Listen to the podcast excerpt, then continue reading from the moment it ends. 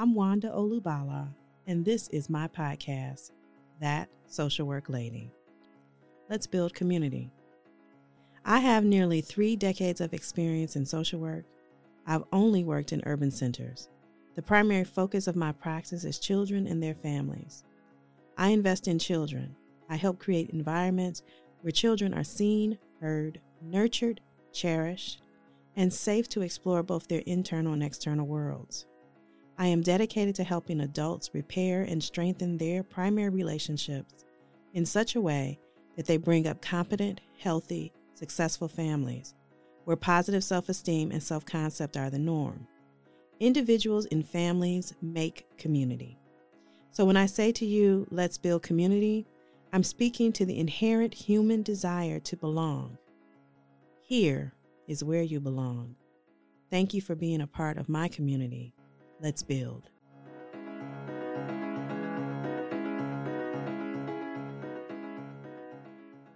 Hey, everybody. So, today I am feeling both excited and rested because after um, nearly 1,500 days of complete insanity in America under the uh, administrative rule of the trumpets and all of their nonsense, I have actually had an opportunity to to rest. However, I want to recognize that the fight, however, is not over. We may be out of or from up under the obvious strands of white supremacy, xenophobia, sexism, misogyny, um, those as the political governmental rules of the day. So we may be up from under the obvious and um, corrupt tenure of a presidency that has given us all a collective nightmare for nearly 1,500 days. However, that does not mean that we don't have to still fight every day.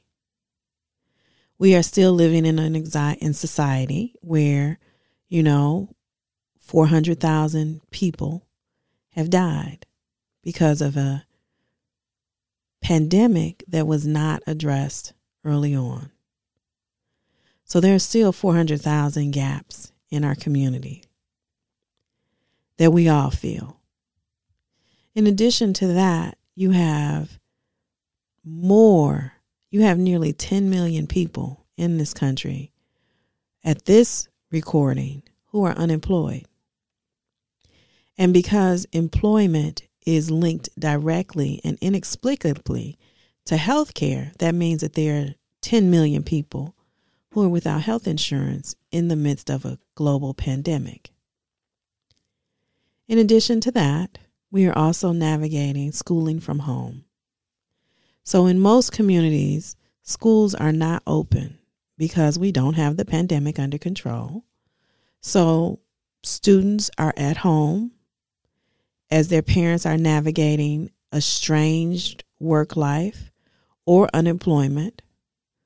And school systems are depending on parents to supervise and oversee their child's learning as they are trying to provide learning lessons on virtually.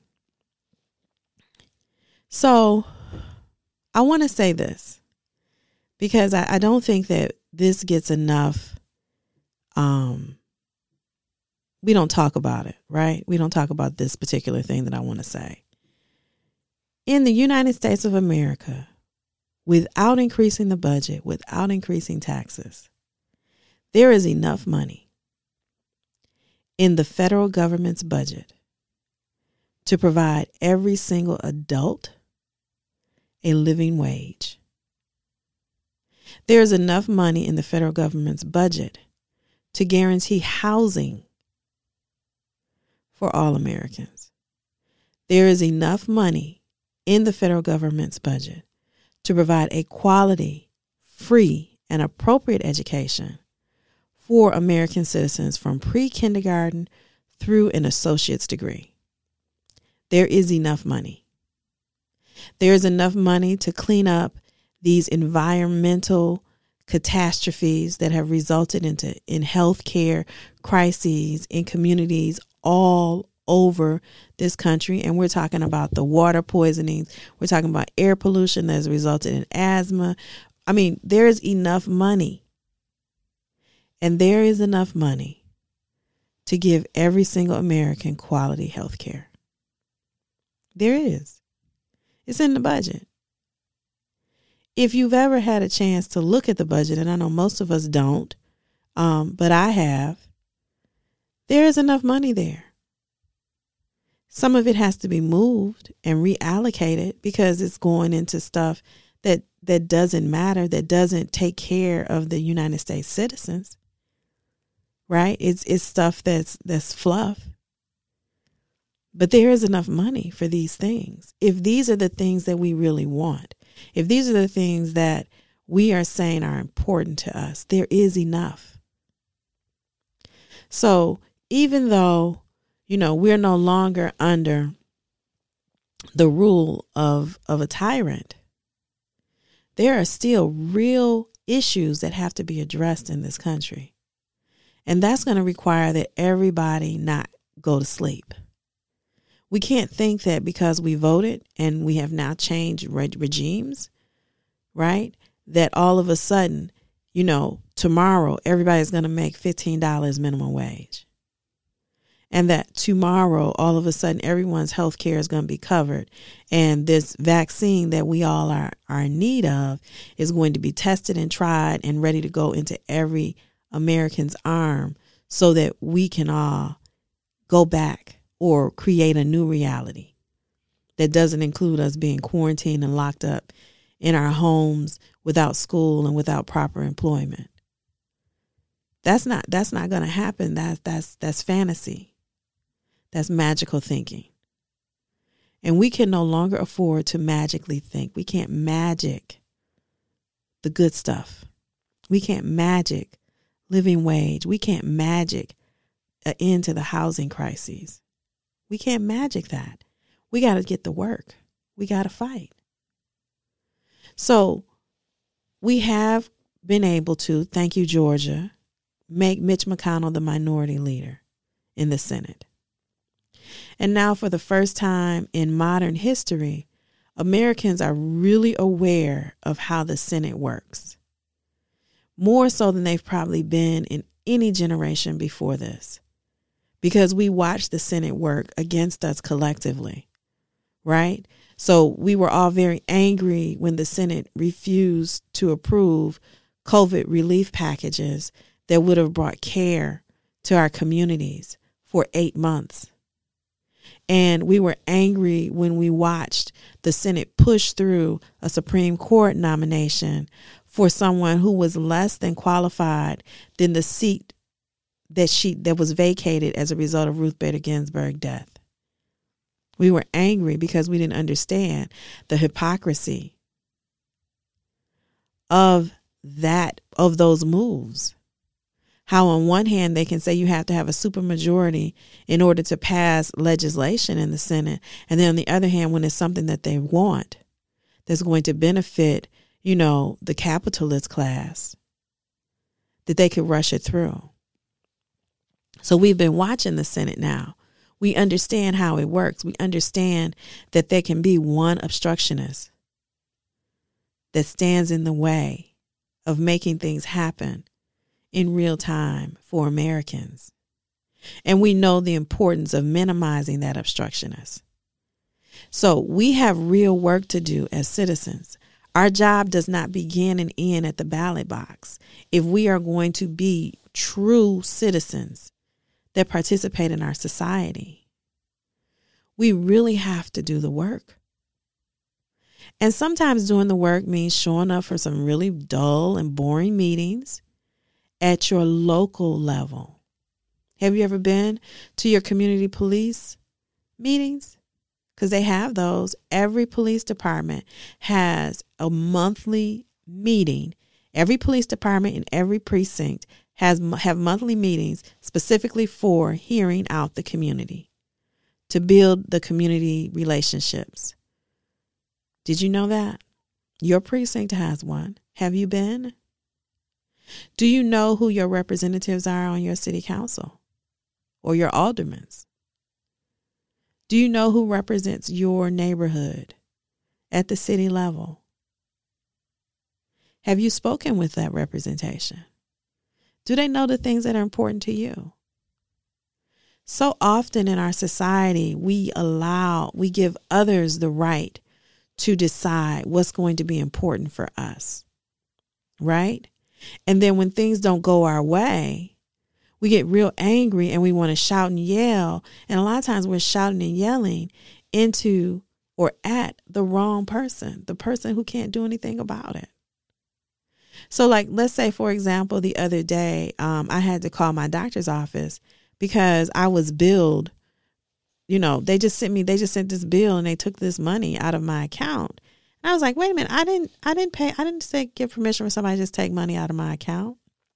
So I called um, the doctor's office and I said, what's going on with this billing situation? And the young woman who answered the phone was very defensive. She was like, Well, you you signed this paperwork. You should know what you signed. I said, I'm sorry, ma'am. I'm calling you to get clarity on how this billing took place. And if you don't have the answer, can you put me in touch with the person who does? But your defensiveness is unnecessary. So I could have taken the approach of just giving her tit for tat and going back and forth into this. She's defensive. I can get offensive and we can just argue. That's not going to change the fact that I don't want you taking money out of my account without my permission, without sending me a bill that details the reasons for it or what's happening. Like I'll give you approval and I'm going to pay my bill, but I want to know what you're charging me for. That's a reasonable request, right? But I'm not going to sit on the phone and argue with a receptionist about it. She don't do billing. And that's what we do here, right? We want to holler and yell at whoever's in front of us, not recognizing that that ain't the person you need to be talking to. That's not who you need to be talking to. You stressed out about schooling from home, but you cussing out your student your child's teacher online. They're in the middle of their virtual classroom. Do you really think that that teacher is the one who made the decision about your child schooling and from home? Is that really who you need to be cussing out? But that's who you're yelling at. Your order gets mixed up and your DoorDasher comes and brings you something that you didn't order and you yelling at the DoorDasher, not thinking that maybe the mix up happened at the restaurant. So this is the same. So when so you, you we we taking our anger and our frustration out on the messengers, and we not dealing with what the the contents of the message is, or who is the sender of the message. But we take our frustrations out on the messengers. Those are the individuals who are responsible for getting to us the information that we have, but they're not the ones who who wrote the information. They're not the authors. We need to take this to the authors and in order to do that, you got to know who your authors are. Who really is running your city's government? Right? Who's running your school districts? Who's making these decisions about whether or not you have access to the vaccine? How do you find out what's in the vaccine and whether or not you have a pre existing condition that would exclude you from being able to take it? So when I say we have to fight every day, we have to be responsible. What I mean is that we have to be responsible for the direction that our communities are now going to go in. We cannot be lazy. We cannot continue to sit back and just let it happen or then say, well, that's their responsibility. If having a road fixed in my neighborhood is disrupting my ability to get down the street, why would Public Works care? They don't live on my block. It's not bothering them that it's a big old pothole on my block. That ain't got nothing to do with them, right? Until I call them and I make it their responsibility to come fix it. So we have to take on responsibility for how the communities that we want to live, how we want to live. I want every American, every adult American who is working to receive a living wage. I do not think that that is a handout. I think that is just the way it's supposed to be.